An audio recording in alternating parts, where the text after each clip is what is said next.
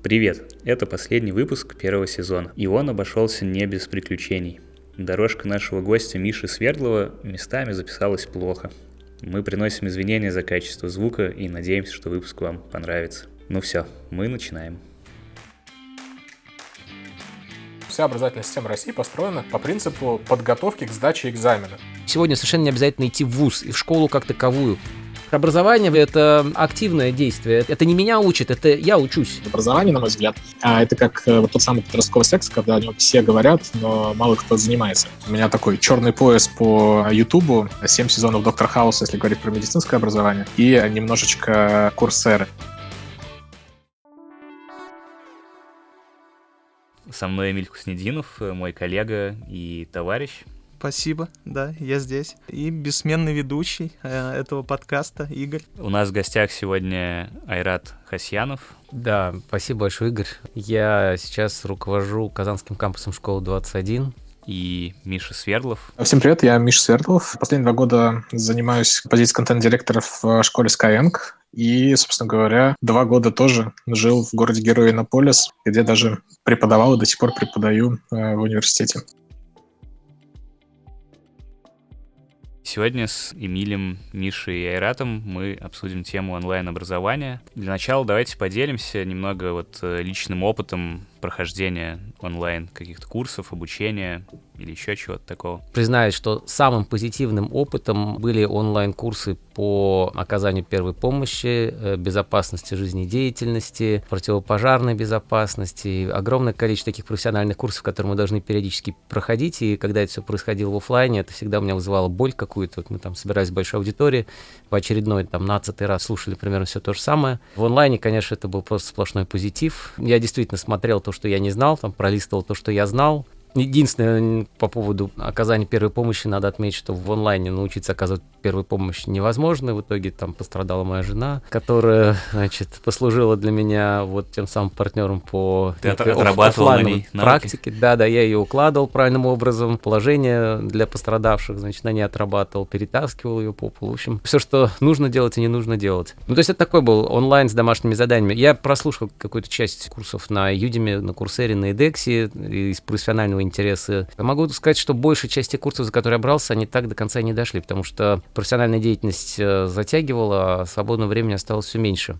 Я, наверное, вот в этой вот статистике, э, где подавляющее меньшинство все-таки доходит до конца этих самых онлайн-курсов, и я до конца все-таки доходил там, где была некоторая внешняя мотивация, ну, например, необходимость получения э, сертификата о прохождении повышения квалификации по вот, необходимым направлениям. Там, конечно, я до конца доходил даже благополучно сдавал тесты итоговые. Там, где можно было дойти или не дойти, я доходил до конца, ну вот как в случае там с данными или по, по-моему, Lean стартапу э, был курс, давно довольно-таки я его слушал, то мне просто очень понравился, я все-таки там дошел до конца, вот тогда у меня вот, мы как раз начинали стартап, эта идея у меня была в голове, как же его сделать правильно, потом все оказалось, что проблема не в этом. Но там я до конца дошел. В общем и в целом, я не являюсь таким онлайн-курс-аддиктом, да, как вот сегодня очень часто люди прямо в этом процессе, геймифицированном процессе получения сертификатов очень так э, погружены. На самом деле, онлайн-курсы я начал очень проходить, когда только появился Курсера, и меня очень привлекала история послушать и получить тот опыт, которым могут поделиться реально крутые эксперты из, казалось, тогда недосягаемых Гарварда, Кембриджа и других уважаемых вузов и Лиги Плюща и не только. И я проходил тогда как не в себя десятками курсы. Далеко не все я закончил, потому что где-то мне потерялась мотивация, а где-то я понял, что эта сфера мне не так а, интересна, как я думал, и кажется, что это основная проблема текущей профориентации вообще в принципе и в школе, и в вузах, что люди не до конца понимают, что им нужно, а материала, а, контента для того, чтобы попробовать это, ну, просто прочувствовать на кончике пальцев не так много, и способов тоже э, система образования не очень сильно много предлагает. Потом, соответственно, я переключился на YouTube, и вот если многие смотрят YouTube вечером просто, чтобы позалипать разные видео, я смотрел разные выступления с конференции, с диалогов, там, бизнес-секреты Тинькова, который он, вот, как мы узнали, не так давно решил возрождать, и разные другие встречи интересных людей с другими интересными людьми, и мне кажется, что оттуда я почерпнул, наверное, намного больше, чем, ну, сейчас может будет достаточно резко звучать, там, за 4 года обучения в ВУЗе в Нижнем Новгороде. Потому что там были реально прикладные знания и реально вещи, которые ты можешь брать и делать, пробовать, э, мысли э, не, не философского уровня, хотя такие тоже были, а супер приземленные вещи, которые либо сработали, либо не сработали. Понятное дело, что есть там ошибка выжившего и так далее, но в целом это были вещи, которые ты мог применять уже завтра, как те инструменты в своей работе, там, менеджерские, профессиональные, личные и тому подобное. И здесь, наверное, стоит заметить, что если мы говорим про онлайн-образование, то понятное дело, что есть там эти моки, да, куда входят там Coursera, edX, там, Udacity, Udemy и тому подобное, все нынешние единороги онлайн-обучения, а есть YouTube, который на самом деле, если посмотреть на статистику, порядка 10% всех видео, которые есть в YouTube, это образовательные видео. Например, вы можете спокойно зайти на школу данных Яндекса в YouTube, либо на школу менеджеров и посмотреть связанный набор э, лекций и даже поделать домашние задания, которые, ну, либо проверят, либо не проверят, практически, которые там присутствуют. Вот, наверное, у меня такой черный пояс по Ютубу, 7 сезонов Доктор Хауса, если говорить про медицинское образование, и немножечко курсеры. Понятное дело, в силу профессии, задач, которые стоят передо мной в Skyeng, я постоянно прохожу как слушатель и прохожу путь э, спикера во всех, наверное, крупнейших российских онлайн-школах и университетах.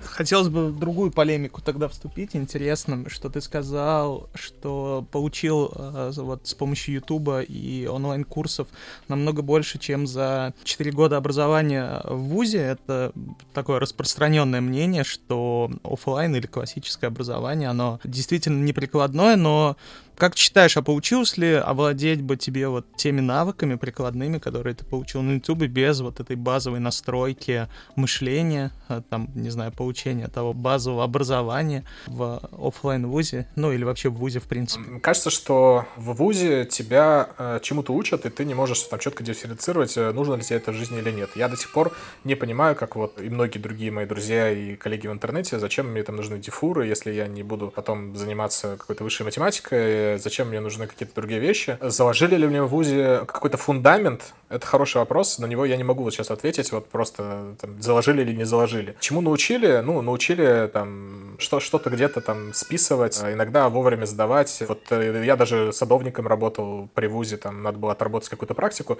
Вот таким вещам научили. Да, действительно были очень крутые профессора, практики, ну, там, профессора-преподаватели, которые действительно рассказывали вещи, которые ты используешь но они были, наверное, больше либо какими-то такими маргиналами в общем количестве предметных курсов и личностей, с которыми там я лично встречался именно в российском вузе, я сейчас говорю, сейчас не говорю, потому что все российские вузы плохие, а, я говорю про конкретный вуз, э, даже могу про два говорить, да. Соответственно, э, один из курсов, который я брал на Курсере, это типа курс, который называется «Учиться как учиться», да, «Learning how to learn». Вот это, это очень популярный, не могу сказать, что он фантастически сделан с точки зрения там вовлечения и удержания, но те материалы, тот, тот контент, который там передается, это действительно действительно кажется намного полезнее, чем э, теория, которую тебе могут отгрузить на тему интегралов. Ну вот, э, условно, как бы я до сих пор не очень понимаю, в смысле, не то, что не понимаю, вот я там прошел уже там почти 15 лет э, с окончания школы, 10 лет с окончания вуза, и, соответственно, ну, я ни разу не брал интеграл в жизни. А у меня было 6 математик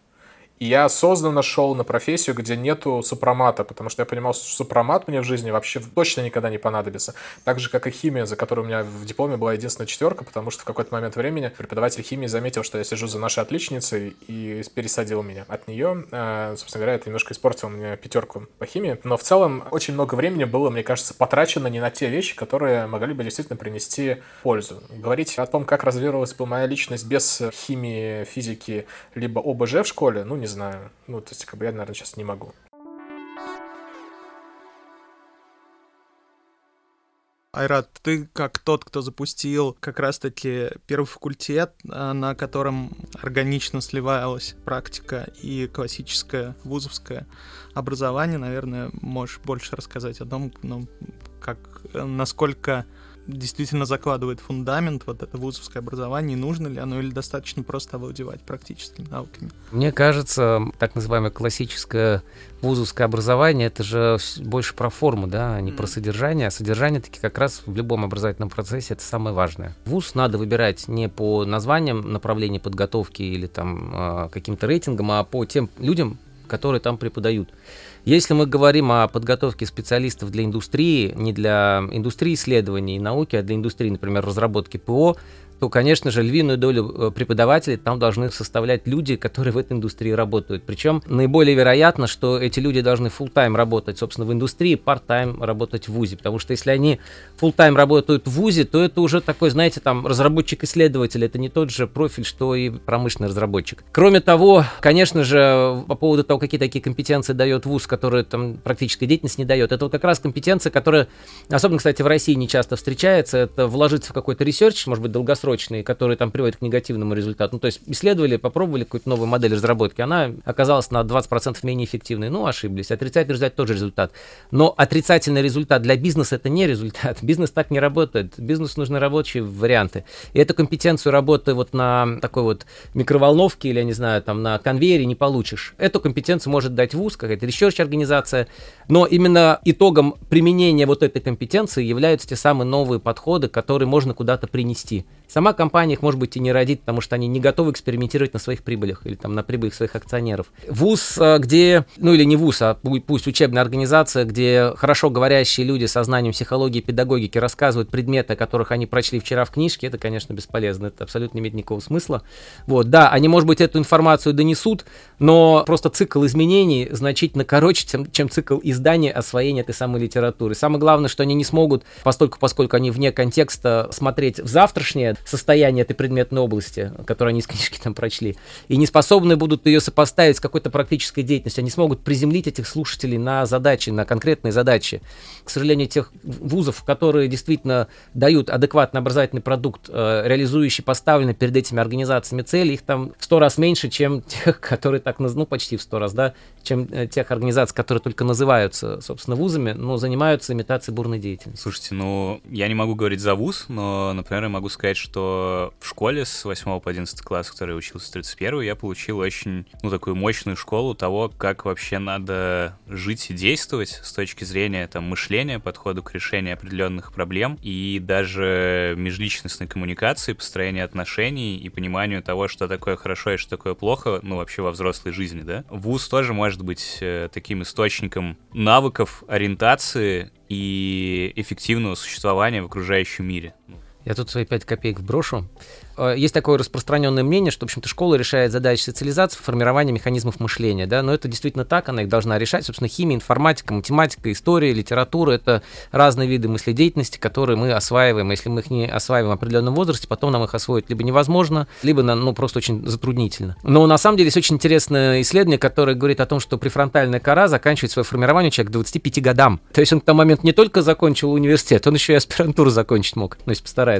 То есть, на самом деле, я тут согласен с Игорем, что ВУЗ может формировать действительно какие-то когнитивные механизмы э, или там усиливать, поддерживать, развивать у человека, которым, которые не сформировались в школе.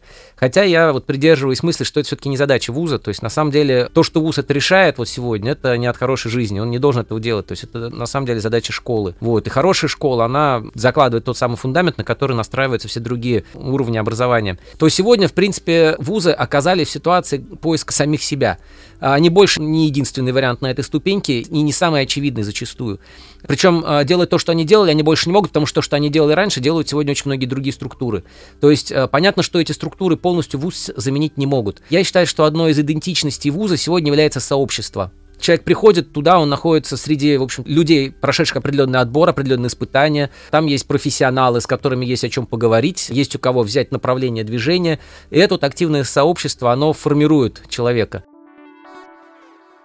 На самом деле любой образовательный процесс это социальное явление. Если у вас сообщества нет, он плохо происходит. Это одна из проблем онлайн-образования. Почему людей оно не так цепляет? Почему людям труднее доползти до конца? Да, им приходится реально доползать до конца, да? Потому что этот элемент, компонент сообщества очень тяжело воспроизводим в онлайне. Я подсветил бы вообще вопрос э, удержания внимания и, в принципе, донесения материалов. Потому что кажется, что текущая система вузовская, она построена по принципу, да, да, так, вся, образовательная система, я сейчас такой, наверное, какой-то лозунгом скажу, вся образовательная система России построена по принципу подготовки к сдаче экзамена. Ну, то есть у тебя в конце есть экзамен, зачет, э, что-то еще, и тебе его надо сдать, потому что будет социально неодобряемое действие, что ты получишь двойку, что ты будешь отчислен, что ты не перейдешь в следующий класс и так далее. Да, то есть система, она такая, на, на, нацелена на результат, и этот результат, он достаточно прозрачен. Теперь, те люди, которые в эту систему не укладываются, они либо находятся вне нее, ну, как бы за пределами этой системы, да, то есть они там выбирают какие-то самостоятельные траектории, индивидуальные программы и не связанные с этой системой, да. А если это школьная система, то это, соответственно, там домашнее обучение, и по всем ресерчам, которые я видел, по статистике от э, игроков, я вижу, что и то, и другое, и вузовская и школьная система, когда люди выбирают индивидуальную траекторию, они ее проходят с тем же объемом информации, покрывая тот же необходимый минимум на приличное количество быстрее времени, то есть там типа на 20-30%. То есть там школьную программу они проходят не за, не за 11 лет, а за там типа 8-9 можно спокойно ее уложить, там в вузовскую там не за 4-6, а за 2. Причем не убирая какие-то лишние элементы, проходя все те же самые нормативные истории. И здесь вот возникает вопрос вообще того, насколько системы образовательные в России сейчас, я сейчас не говорю про тех, которые в принципе на этом и построены, да, потому что там люди платят деньги, а в высшем образовании, на секундочку, сейчас 60, э, по-моему, 3% по последней статистике, если я не ошибаюсь, э, на бюджете учатся да, то есть они, в принципе, как бы получили э, место, а дальше, как бы, ну, их мотивация финансовая отсутствует, ну, на мой взгляд. Насколько эти системы готовы удерживать внимание, и насколько те люди, которые в них работают, готовы использовать, опять же, современные инструменты? Вот такой вот у меня вопрос. Ну, я позволю, наверное, сразу на него ответить, что мне кажется, что это ключевое. Да, то есть э, ты идешь слушать лекцию, когда она интересна. Да, ты не можешь технически, с точки зрения наших там, когнитивных способностей, слушать лекцию там 40 минут. Ты вот сейчас мы перешли в онлайн, и большинство вузов просто переложили э, тот материал, который они читали у доски, ну, просто в лекцию 40 минут. Ну, что там происходит? Ну, там люди там маникюр делают во время этой лекции, сериальчики смотрят в параллельном окошке, играют в доту, э, что-нибудь еще делают, да, то есть, соответственно, как бы ты не управляешь вообще никак вниманием аудитории. А на самом деле проблема в том, что ты и в аудитории-то тебе на самом деле было очень фиолетово, да, на это внимание. Потому что ты стоял у доски и спиной, ну, к этой аудитории и там писал мелом или слайдики накликивал. Вот вопрос, как бы, э, действительно ли не надо использовать медиаформаты, не надо вовлекать аудиторию.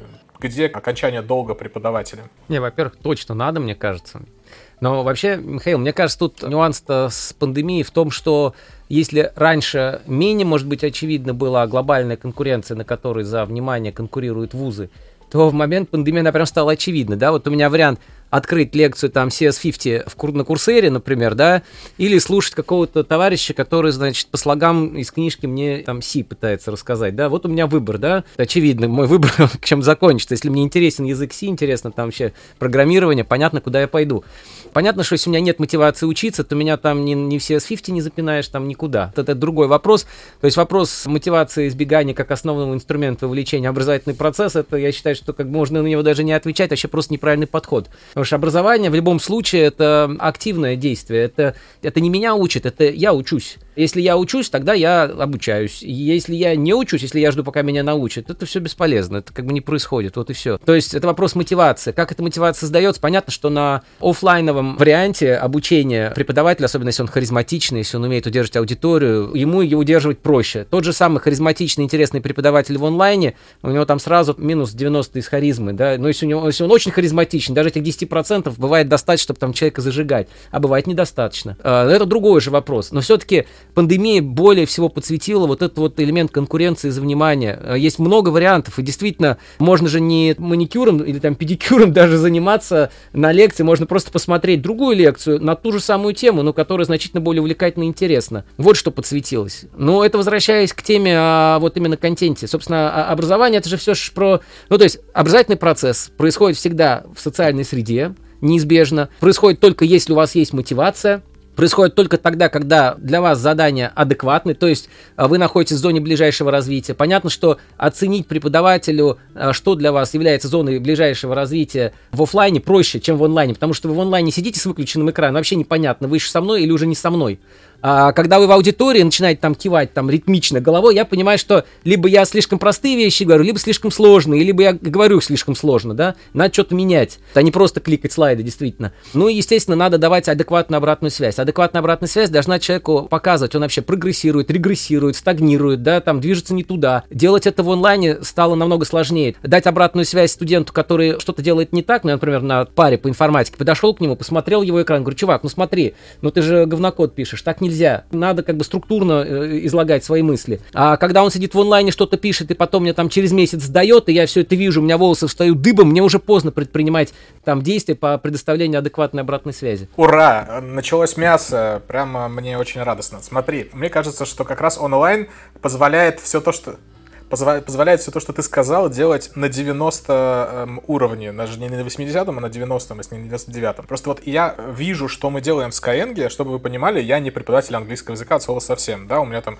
неплохой уровень английского, на котором я учился в ВУЗе, но при этом у нас есть большое количество квадратноголовых людей, в хорошем смысле этого слова, да, которые там с PhD по лингвистике, педагогике и тому подобное. Но я технократ. И с точки зрения технократской истории я понимаю, что все, что происходит в онлайне, оборудование, оно оцифровано оно оцифровано во всех э, разрезах, которые ты себе можешь представить. Ну, теперь не мне тебе рассказывать про компьютерное зрение, про вообще про анализ картинки, звука, текста, в общем, короче, все, что ты хочешь. Теперь, когда э, ты даешь задание, я, как преподаватель сейчас в школе Skyeng, могу в онлайне наблюдать за тем, правильно ученик его делает или нет. Даже если там учится у тебя групп, ну, в групповом формате 15 человек.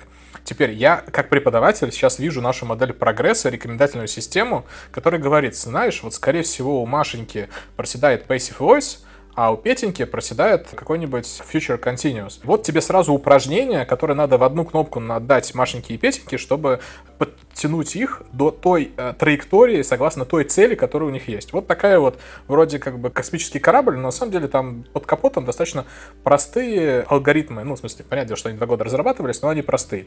Теперь, э, если мы говорим про внимание в аудитории, то ты рассказываешь, ну, такое ощущение, что про каких-то супер идеальных преподавателей, я не знаю, может быть, за то время, которое я отсутствовал в ВУЗе, что-то изменилось, но когда передо мной сидит э, аудитория такая вот римская, да, на сколько там, на 100 человек, посмотреть, кто играет во что, кто в Тетрис, а кто не в Тетрис. Я как преподаватель, даже я, как преподаватель, вроде такой продвинутый и местами харизматичный, э, не могу.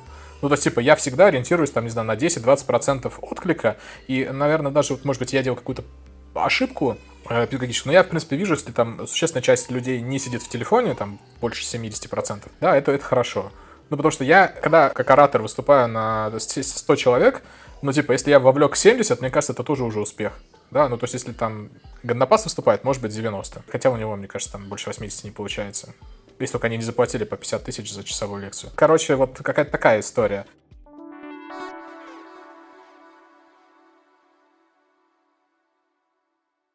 Мы задались вопросом, эффективно ли для человека онлайн-образование прикладным каким-то навыкам без вузовского образования. Например, курсы там, дизайнера. Из каждого утюга, из любой там таргетированной рекламы, если вы где-нибудь там поискали что-нибудь про дизайн, сейчас все будут, значит, предлагать за от двух месяцев до двух лет стать профессиональным дизайнером, начать зарабатывать кучу денег и так далее. Ну, вуз, он неэффективен там, да, во многих аспектах. Да, не факт, что в нем там качество контента выше, чем в онлайн-образовании. Сейчас даже не об этом идет речь. А о том, что вуз дает достаточно глубокое погружение в тему, Uh, и возможность, ну, либо понять, что как бы вообще не мое, там, не знаю, не хочу больше этим заниматься, интегралы считать, либо обрести определенные паттерны мышления, определенную среду, определенный опыт все равно, да, для того, чтобы развиваться дальше. Мой опыт э, с курсами проектного менеджмента, да, которые там я, в которых я преподавал и э, наблюдал с точки зрения э, студента, это передача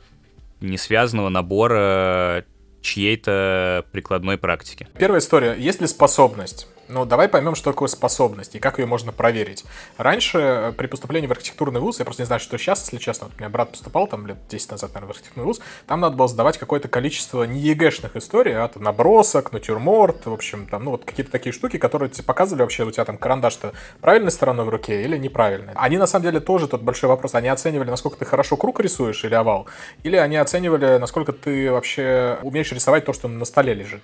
Да, то есть, условно, то есть, как бы живопись, это же тоже, во-первых, вкусовщина, как любое искусство. Да, то есть ты можешь э, прийти на перформанс, где э, полуголые люди по полу валяются и выйти оттуда в экстазе, потому что тебе понравилось, как они валяются. А можешь прийти на самую известную какую-нибудь грецкую опере и уйти оттуда, потому что ты, не знаю, Валькирии 5 часов слушал, и у тебя эта Валькирия уже как бы изо всех дыр. Да, и это как бы вопрос вкусовщины. Поэтому первый вопрос, что искусство в целом это очень субъективная вещь, ну, для каждого, как для профессионального сообщества, на мой взгляд, так и для личности в целом, да, то есть как бы вот конкретного там аудитора, который проводит аудит этого человека в моменте, да, там, экзаменатор, скажем, так и для человека, который поступает туда. Поэтому, понятное дело, в текущей системе, я не знаю, вот меня, может, рад поправит, я не знаю, как сейчас в ВУЗ архитектурный, либо в консерваторию надо поступать, по ЕГЭ туда можно пройти чисто, или надо все-таки сдавать какие-то еще дополнительные нормативы.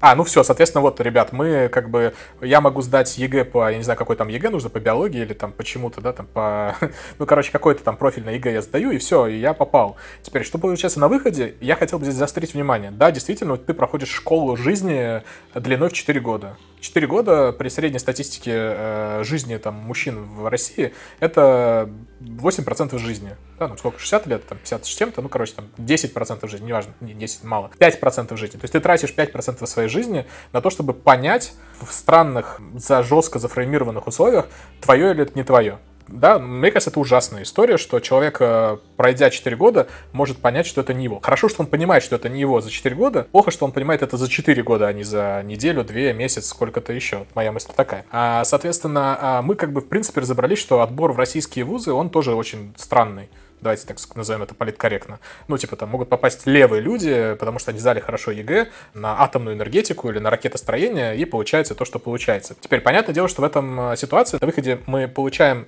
выпускников, они от слова эксперты вообще не эксперты, потому что количество практики, которое сейчас лишь, ну, начинает только увеличиваться, и проектная работа, которая тебя погружает в реальную атмосферу того, что ты будешь делать, оно, опять же, только появляется.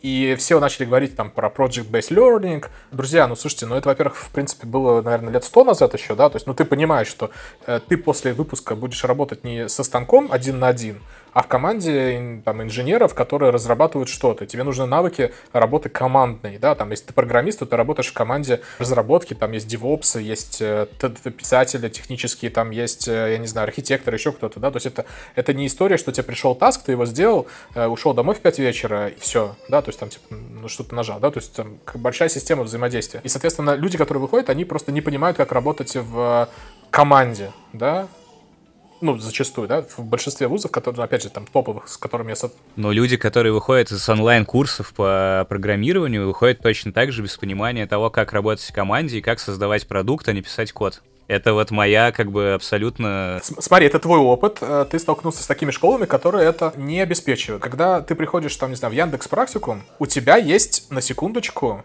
модель, когда, во-первых, ты, чтобы понять вообще твое или это не твое, у тебя есть первые 20 часов курса бесплатные. Один в один, как это будет дальше, со всеми рюшечками-погремушечками, с поддержкой наставников и так далее. Ты 20 часов можешь в ту профессию, в которой ты хочешь развиваться, попробовать, попробовать реально руками поделать первые задания, поработать в командных проектах, э, поработать с тренажерами и так далее.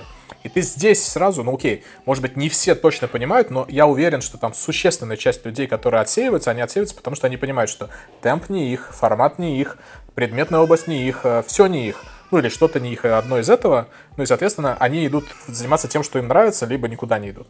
Вторая история. Когда ты учишься в Яндекс практикуме, в Skillbox на многих профессиях такой, в Geekbrains, ты делаешь реальные командные проекты. Еще круче, когда ты это делаешь, например, мы когда делаем проекты School of Education, Universal University, там есть брифы от заказчиков. То есть вот ты можешь прийти со своим заказом и сказать, я хочу, чтобы моя команда, ваши команды проработали нам, допустим, концепцию образовательного проекта вашей школы вы хотите делать школу свою, потому что у вас очень крутые разработчики, там, не знаю, маркетеры, дизайнеры, и вы хотите этими знаниями делиться.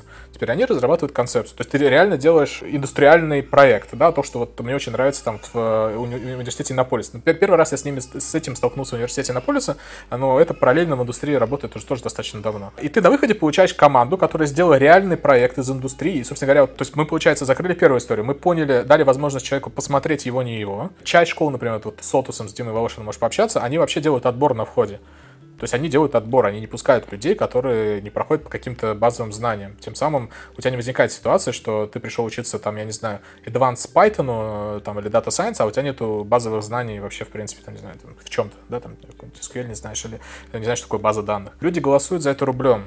Они голосуют за это рублем не потому, что у них этот рубль лишний, не потому, что им этот рубль, ну, смысле, этот курс продали. Да, маркетинг у онлайн-образования намного лучше, чем у офлайн образования а потому что они понимают ценность в этом. Ну, по крайней мере, на уровне торгового предложения и ценности человека есть market product fit. То есть им обещают что-то, что им нужно.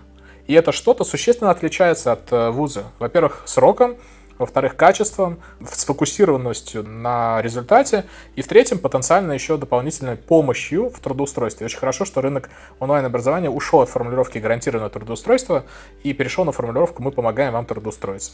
Ну, потому что действительно на выходе может получиться не тот скрипач, которого возьмут в симфонический оркестр э, Казанского Кремля э, или в Кремлевский симфонический оркестр Российской Федерации, если такой существует. Говорить о том, что мы сделаем тебе такое портфолио, поможем, что тебя хотя бы пригласят на прослушивание, это да.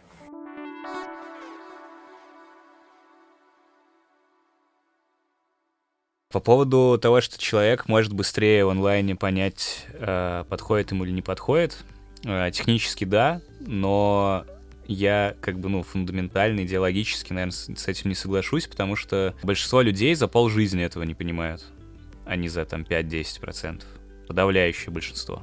Мне кажется, что пойдя на курс дизайнера в какую-то российскую онлайн-школу, можно не дойти до конца наверное, пон... ну, там, отвалиться быстрее, чем ты отвалишься из университета. Даже там не сдав там первую сессию. Но понять что-то про профессию и про себя довольно сложно. Да, вуз не дает каких-то сверхъестественных дополнительных инструментов для этого, которые не дает онлайн-образование. Но даже просто вот сам факт длительности обучения, а, на мой взгляд, уже достаточно сильно на это влияет я могу, зайдя на курс на 20, за 20 часов, понять, там, подходит мне, нравится мне преподаватель, не нравится, подходит мне видеоформат, не подходит. Понимаю я термины, которые мне говорят, не понимаю. Но понять себя в этой области я за это время не могу. Да, то есть, ну, очевидно, ну, для этого недостаточно 20 часов, чаще всего для этого недостаточно даже одного курса, и нужна какая-то практика и погружение, да, и, и славливание какой-то обратной связи, опыта и так далее.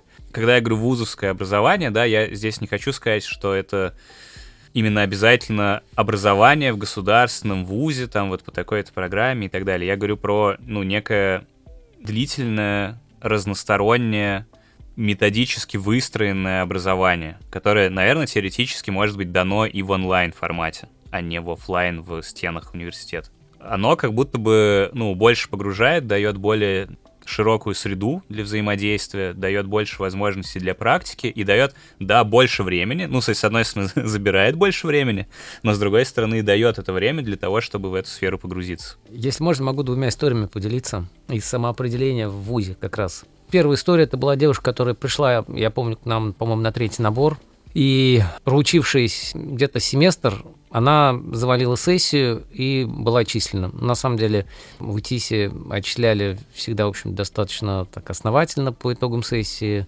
Может быть, показалось там какой-то жестокостью, но с другой стороны, потом вернулась через некоторое время к нам, просто ну, в гости пришла. Конфет, еще что-то мы конфеты от отослали обратно. Но она была очень благодарна, потому что она как раз ушла в архитектурный институт и поняла, что она там себя нашла. То есть она, проучившись полгода в ИТИСе, поняла, что ее тошнит от программирования. То есть, да, она может, конечно, да, там заставить тебя пересилить, но зачем? А вот, собственно, то, чем она там начала заниматься, дизайном, ее действительно вдохновляло, воодушевляло, ей не приходилось заставлять себя готовиться к сессии. И вот она пришла и просто сказала, спасибо большое, что я за полгода, а не за пять лет смогла самоопределиться. А вторая история, тоже девушка, она закончила бакалавриат в ИТИСе, закончила там магистратуру, собрала вокруг себя группу специалистов по OpenStack, э, это такая платформа виртуализации open source, там достаточно большое количество людей вокруг нее начало собираться, это там ну, вот уже превращалось в лабораторию, потом случился 2014 год, всю компанию, где она работала, она full тайм работала в компании, а вот part-time, значит, организовывала там кружковую деятельность, э, работала в рамках лаборатории одной компании-партнера, и, в общем, они релацировались в Штаты, она там,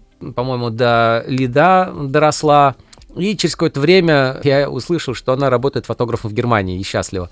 Ну, то есть, вот это, знаете как, в принципе, почему нет, да? Но э, у нее на это самоопределение ушло очень много времени не потому, что вуз там ей не помог. Вуз ей эту профессию получить помог, она получила хорошую работу, там поездила по миру, но в итоге поняла, что нравится ей совсем другое, да. Что касается вообще самоопределения и вузов, мы, когда говорим про вузы и сравниваем вузы с онлайном, мы, наверное, совершаем небольшую ошибку, потому что понятие вуза тянет за собой большой контекст. Наверное, корректнее это сравнивать, чем онлайн от офлайна отличается. Я думаю, что основное отличием является коммуникация. Ну, то есть практически все, что вы можете делать в онлайне, вы можете делать в офлайне наоборот, но коммуникация разная. И здесь я уже могу поделиться опытом школы 21. Когда случился локдаун, у нас была небольшая группа людей, которым мы сказали, если вы хотите рискнуть, вы можете попробовать это в онлайне. Хотя вообще школа 21 это 100% офлайн формат, то есть это там горизонтальное обучение, это коллаборативное обучение, оно лучше всего работает именно вот в этом социальном контексте э, живого общения. Но если вы хотите, поскольку непонятно, когда этот локдаун закончится, мы вам можем дать доступ в онлайне к платформе, к решениям задач, к взаимодействию с другими участниками, попробуйте. Но они попробовали, это было порядка 100 человек на Казанском кампусе, и по итогам а, мы проанализировали, сколько они затрачивали время на решение тех или иных задач в онлайне и в офлайне.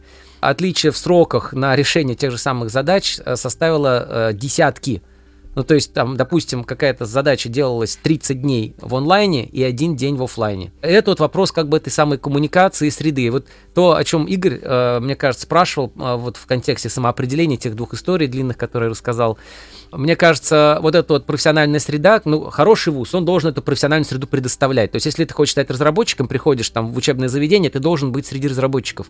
Если ты хочешь стать ученым, ты приходишь в учебное заведение, ты должен быть среди ученых. Иначе ты просто не самоопределишься и не, и не сможешь не только там какие-то хард-скиллы, но ты не получишь отношение к профессии. А я считаю, что в профессии отношение – это один из определяющих факторов. То, что определяет профессионала от непрофессионала. Вот это отношение, конечно, э, наверное, в офлайн коммуникациях оно формируется быстрее. Другим наблюдением, которым там привела пандемия, да, для меня является эффективность зум-созвонов. Понятно, что кто-то там точно так же на педикюре сидит, возможно, но дело даже в том, что когда у нас нет этого контекста невербального, я думаю, вот нашим слушателям сложнее нас слушать, чем друг другу, да, нам, потому что мы друг друга видим, и мы очень большой контекст получаем из этого.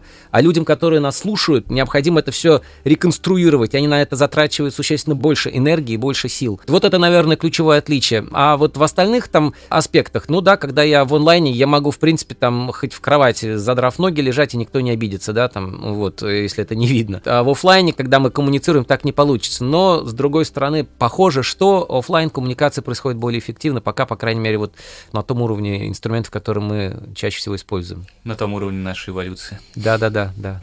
Согласен про сравнение, на самом деле, с онлайн и офлайн и вузов. Так мы немножко наверное, некорректно в целом там сравним онлайн-образование и вузовское образование. Очень разные, очень многофакторные такие вещи. Мы да. скорее нарицательные какие-то используем, ну, то есть свои ассоциации с вузом, как с а, образованием более фундаментальным и менее практическим, и с онлайн-образованием как более практическим, коротким. И, наверное, мы, когда, ну, оперируем понятие вуза и онлайн-образования, мы вот именно такими, ну, своими концептами, да, какими-то, которые в голове у нас уложились, ими оперируем сравнивая.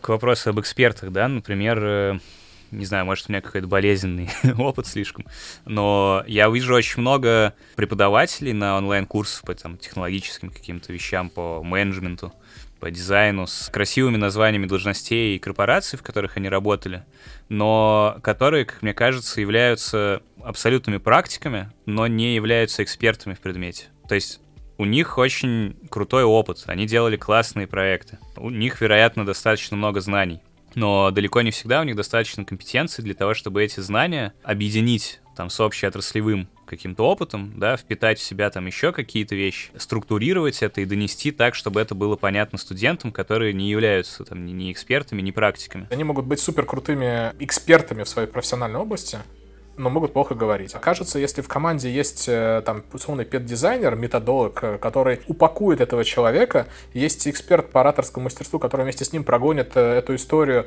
расставит все акценты, все месседжи, то контент на выходе будет очень крутой потому что он будет сбалансирован по всем уровням этого пирожка. Есть несколько ролей, которые сейчас появляются как минимум в онлайн-образовании, да и, в принципе, и в офлайн образовании в, там, в условных нео-школах, это роли, э, значит, педагогический дизайнер, да, слэш-методист — это тот человек, который как раз отвечает за методику а, за весь канвас, за структуру того курса, той программы, каждого конкретного урока, в частности, каждого упражнения, а, насколько это соответствует целям, задачам а, всего, всей программы и курса.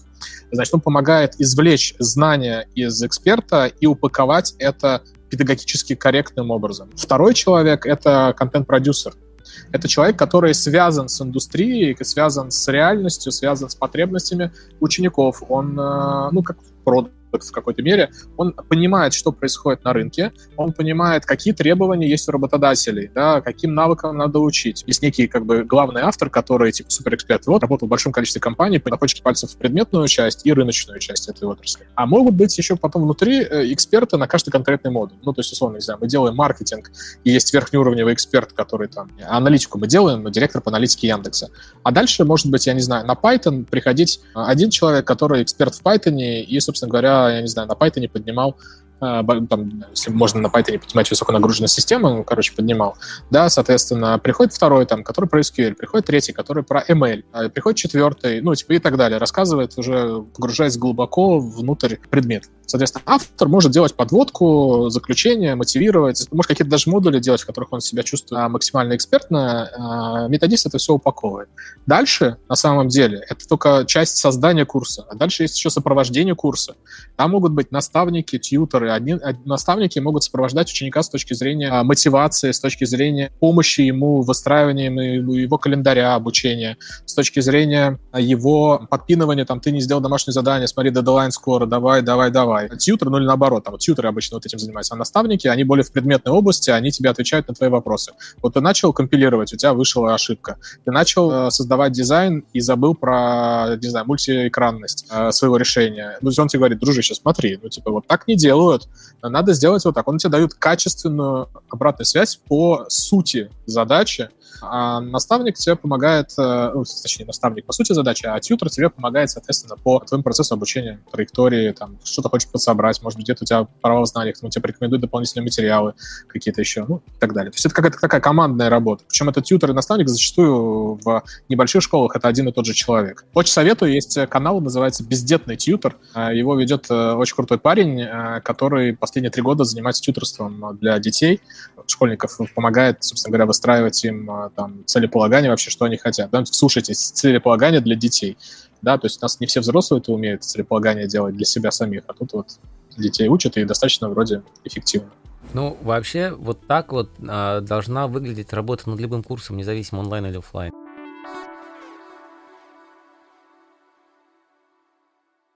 Вспомнился про свой опыт. Я, конечно, понимаю, что аргументировать там частными случаями, да, там это так себе полемика, но тем не менее. Там мой опыт преподавания был э, что-то года, наверное, 4 уже назад. Может быть, с тех пор, конечно, много изменилось, но вот буквально в позапрошлом году мы пару менеджеров проектов отправляли учиться для пробы, и все было примерно так же. Преподаватели разных блоков просто, ну, даже элементарно не знают, что говорят преподаватели других блоков. Домашние задания не проверяются ну, по крайней мере, там, в том объеме и в то время, когда должны проверяться. Студенты просят преподавателей проверить домашние задания сами. Довольно большое количество студентов как бы не обладает необходимыми пререквизит да, для изучения этого материала. Как бы стилистика изложения материала преподавателями отличается вплоть до просто там прямо противоположных. Одна лекция одного преподавателя — это красивые байки про жизнь и смешные истории из офиса, а лекция другого преподавателя — это выдержка из там PMBOK. Такое ощущение, что ты проходил какой-то курс, где, где я выступал по поводу байк из офиса.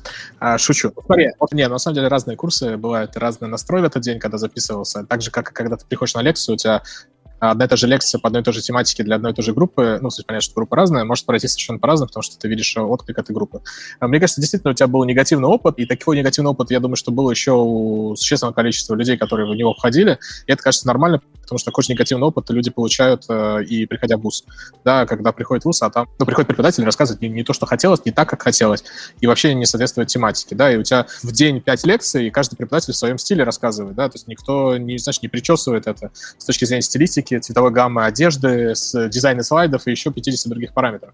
Тембра речи и уровня шуток там за 300, а не или за 400. Да, да, да, я согласен. Конечно же, в ВУЗе ничего этого тоже, ну, я, по крайней мере, не, не встречал, да, того, что хотелось бы встретить на онлайн-курсе. Но, наверное, есть некий такой конфликт, да, что, почему э, ну, какой-то бадхер, да, возникает на эту тему именно в отношении онлайн-образования, потому что есть конфликт упаковки и содержимого. Когда ну, я думаю про свой опыт вузы, смотрю на то, как сейчас вузы себя там показывают, рекламируют и так далее, у меня сформируется определенного уровня ожидания. У меня есть там свой опыт обучения в вузе, я понимаю, что да, там как бы тоже не очень все классно, но то, как преподносится маркетинговая коммуникация вуза, да, что он заявляет как преимущество, которое вуз дает зачастую, а, ну, более-менее как-то в эти ожидания укладывается. С учетом того, что я понимаю, что это большая просто огромная корпорация, неповоротливая, да, там не все будет там хорошо и так далее. Когда я смотрю на то, что предлагает онлайн-школа,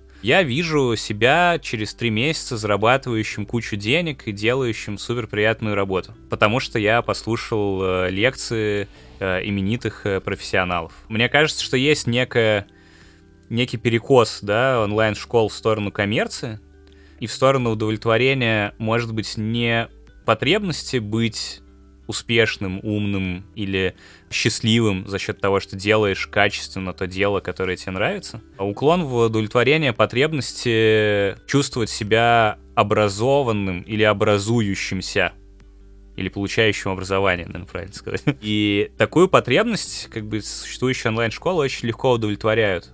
И отчасти этим, может быть, даже объясняется очень низкая доходимость студентов, да, онлайн-школ до конца, несмотря на то, что они платят деньги.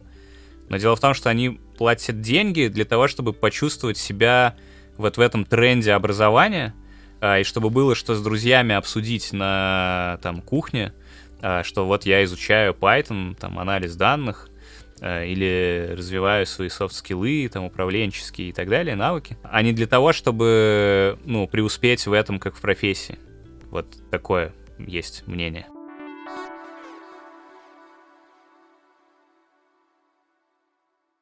А действительно ли не пойдут на плохой контент? Кто, ну, вот, вот GitKurs пример, да, ну, есть примеры большого количества курсов, ну, скажем так, с посредственным контентом, ну, который, ну, там, условно, человек с некоторым опытом в области, почитав статьи на VC.ru, там может собрать, да, какой-то лекционный материал и там про это рассказывать другим. Ну, там, диванная экспертиза, скажем так. Смотри, диванная экспертиза, э, она продается за счет э, эмоционального вовлеченности и харизмы эксперта. А, то есть ты можешь быть бесконечно диванным экспертом, если ты хорошо говоришь и четко, и складно, и вселяешь уверенность, что твоя экспертиза самая экспертная, это типа привлекает, и, условно, первый раз ты можешь продать все что угодно, плюс-минус, да, а, так же, как пылесос Кирби. Сколько раз пылесос Кирби покупает второй раз? Я не знаю, я думаю, что ноль приблизительно. Ну, может быть, не, на самом деле, конечно, не ноль, как бы, типа, как это называется, лох не мамонт, он не вывалит, да. Сколько раз можно продать э, плохой курс, э, ну, до того момента, пока ты не сможешь заливать негативные отзывы позитивными, чтобы создавать иллюзию того, что типа все, все неплохо. А если мы говорим про геймификацию и про контент, а, смотри, я как человек, который последние два года только в контенты смотрел, а, я смотрел достаточно много всего то, что происходило в мире, и я, честно говоря, а, ну, кроме вот игр в чистом виде, э, либо супер геймифицированного образования, когда там больше того, что ты выполняешь некие миссии, чем получение знаний, да, то есть вот, ну, как бы процент игры и, и знаний там существенно, ну, как бы пропорционально смещен в сторону игры. Я не увидел кейсов, когда э, прямо это бы сильно э, бустило вовлеченность, там, продажи или еще что-то, да, то есть, типа, если мы говорим про Duolingo, то там, на самом деле, от того, что там есть эта птичка или Lingua Leo, я вот не могу сказать, э, насколько она сильно влияет на вообще на продажи, на нахождение там. Есть э, прикольные исследования, я потом могу скинуть, как они что делали с точки зрения геймификации. Вы можете приложить потом к выпуску, если будет интересно читателю. И в целом э, вот то, что люди в группе эффективнее взаимодействуют, подтверждено рядом международных, ну, в принципе, у нас особенно это только международные исследования, обычно в педагогике в основном. А речь идет про то, что ты в группе, э, разная ответственность. В геймификации или там в геймдизайне это называется метрикой relatedness. То есть ты понимаешь, что ты не один, ты причастен к какому-то сообществу, и это, на самом деле, на нескольких этапах э, вообще обучения. То есть это и клуб выпускников, это некая relatedness. Соответственно, это и то, что ты делаешь проекты, у тебя есть причастность. Ты видишь, что ты не один, э, ты приходишь в аудиторию, видишь, что все мучаются. У тебя есть э, ощущение того, что все мучаются так же, как ты, и ты часть этого сообщества. Ну и так далее. А я не видел, короче, кейсов хорошей геймификации, точнее, как хорошая геймификация есть, э, чтобы она работала с точки зрения а, тех метрик, которые преследуются. А метрики, которые преследуются, ну, лично для меня. То есть есть понятно, что бизнесовая составляющая, то есть это там повторные продажи, э, lifetime, NPS, там другие метрики, которые так или иначе связаны с деньгами или коррелируют с ними. А есть составляющая образовательного эффекта. И вот мы, проведя пяток исследований, связанных с, разной геймификацией внутри Skyeng, мы не нашли ни одной истории, которая бы ни на бизнес, на самом деле, повлияла, ни на образовательную составляющую. Ну, кроме магазина, когда мы давали соответственно, внутреннюю валюту за а, определенные успехи, там, за хорошие оценки, за выполнение домашних заданий, это, на самом деле, увеличило выполняемость домашних заданий на один процентный пункт. А, это не мало, но и не фантастически. Теперь, есть такие примеры в мире, есть примеры, которые рассказывают кейсы, которые рассказывают публично на конференциях, что вот, мы там, здесь. Но когда ты с этими людьми начинаешь общаться, ну, типа, тет-а-тет в кулуаре и спрашивать конкретные вопросы, а не э, обращаться к красивым слайдам, э, все сводится к тому, что ну, это прикольный эксперимент. Да? Ну, типа, какого-то эффекта прям такого сочного там нету. А надо ли это применять? Ну, в общем, каждый, мне кажется, решает сам. Это что касается геймификации. Теперь, можно ли продать плохой контент? Сто процентов можно. Много раз, и иногда много. Вопрос, что такое контент. А если этот контент плохо оформлен, некачественно с точки зрения визуала, да посмотрите некоторые слайды некоторых экспертов, лекции которых стоят сотни тысяч долларов, но там Windows 95 просто, ну, типа, даже DOS местами.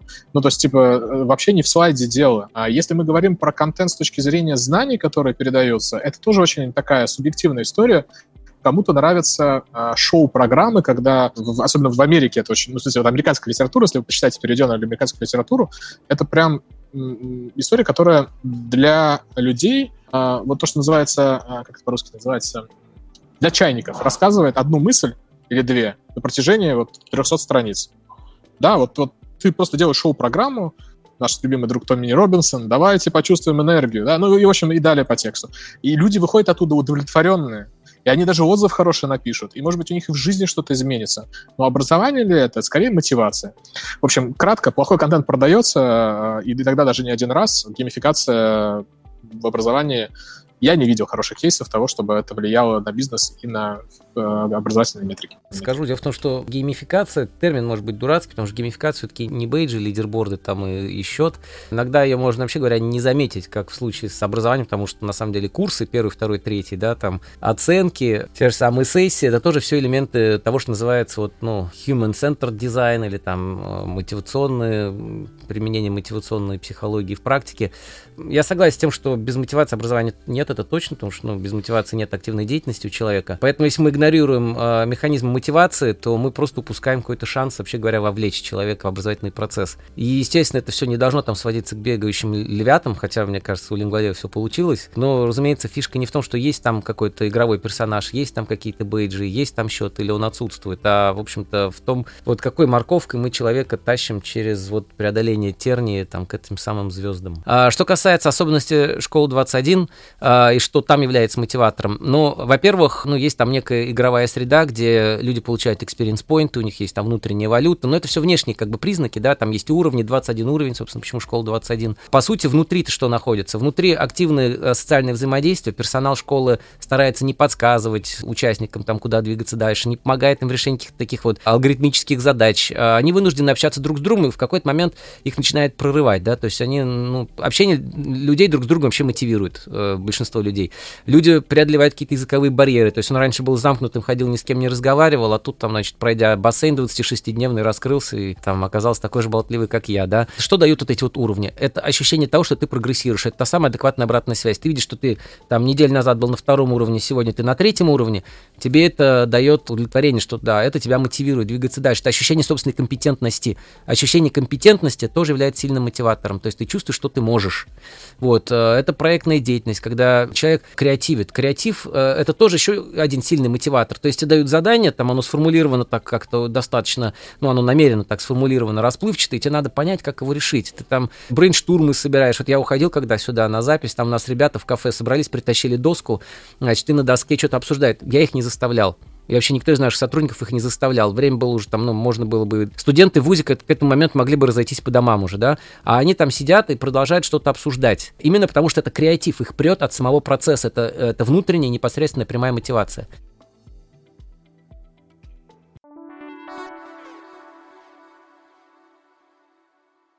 Интересно было бы послушать, каким образом курсы проектируются, персонализируются, да, что сейчас тоже модно с точки зрения музыки другого контента. И курсы, наверное, персонализируются. И хочется также, да, у, а, ну, у Айрата потом узнать, происходило ли это в какие-то времена в образовании. Ну, смотрите, больше, чем хайп Big Data, есть только хайп пации в образовании, на мой взгляд.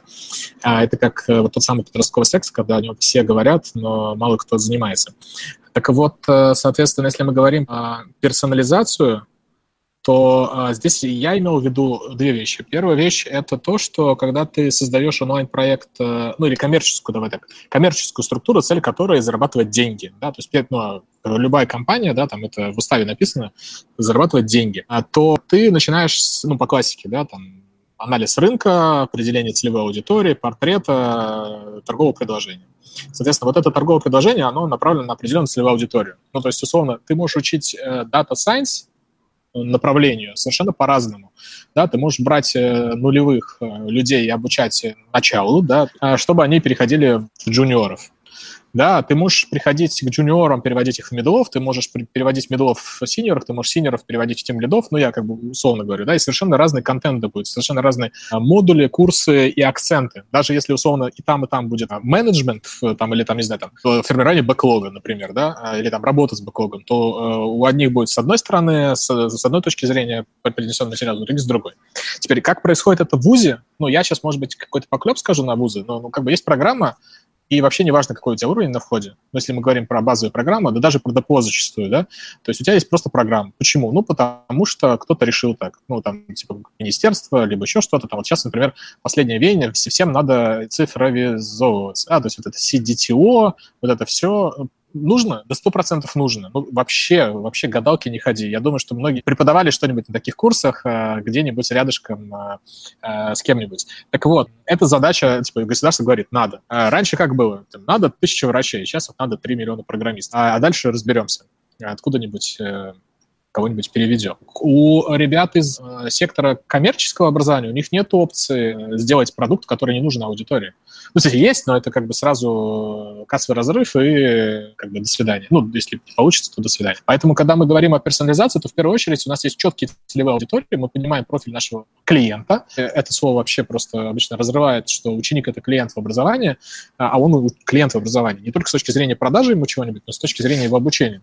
А дальше начинается интересное. Как только мы взяли целевую аудиторию и создали под них по факту первый уровень персонализации делается на этом уровне. Да? То есть вы создали под них контент, который отвечает их требованиям, потребностям э, и решает их задачи. А дальше мы можем персонализировать внутри.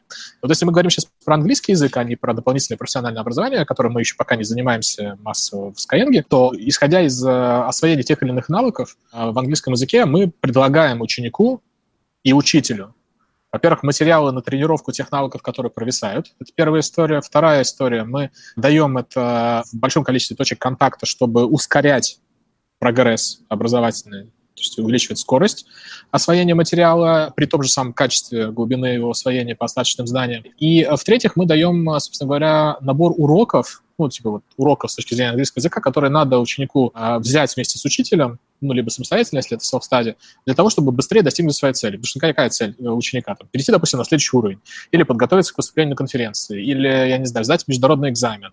И ему для того, чтобы решить эту цель, не надо проходить 100% материала. Ему нужно пройти только то, что ему нужно, исходя из его конкретных текущих знаний и потребностей в знаниях финально. Вот, это что касается персонализации. Вот мы это умеем. Кто так может э, в ДПО, э, не знаю. Вот мы тоже хотим, когда будем делать ДПО, сделать похожую историю.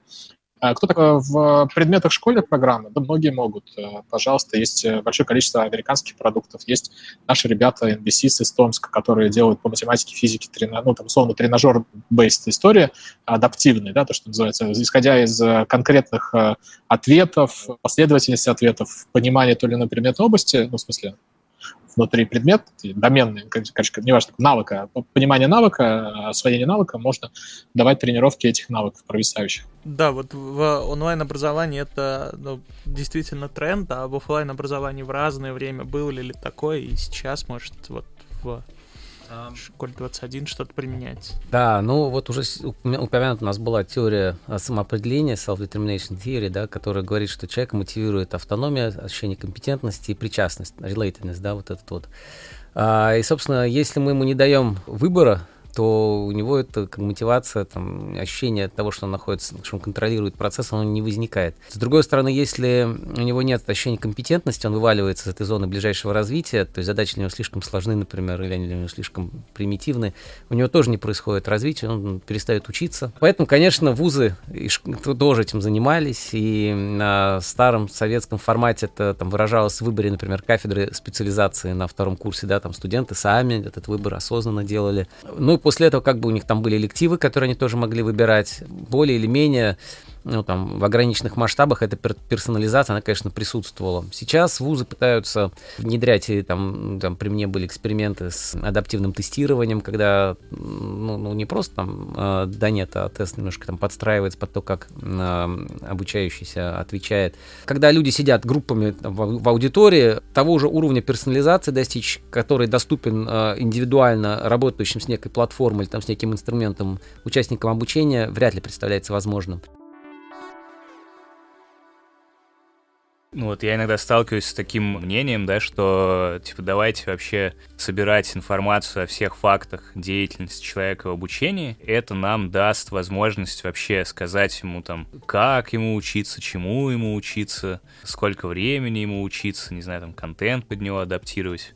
Это утопия или в ближайшие несколько лет мы можем достичь такого уровня? Ну, я думаю, что так же, как и персонализованная медицина, персонализованное питание, персонализованное образование — это наше завтрашнее будущее, если опять какая-нибудь пандемия тут все не, не поменяет кардинальным образом.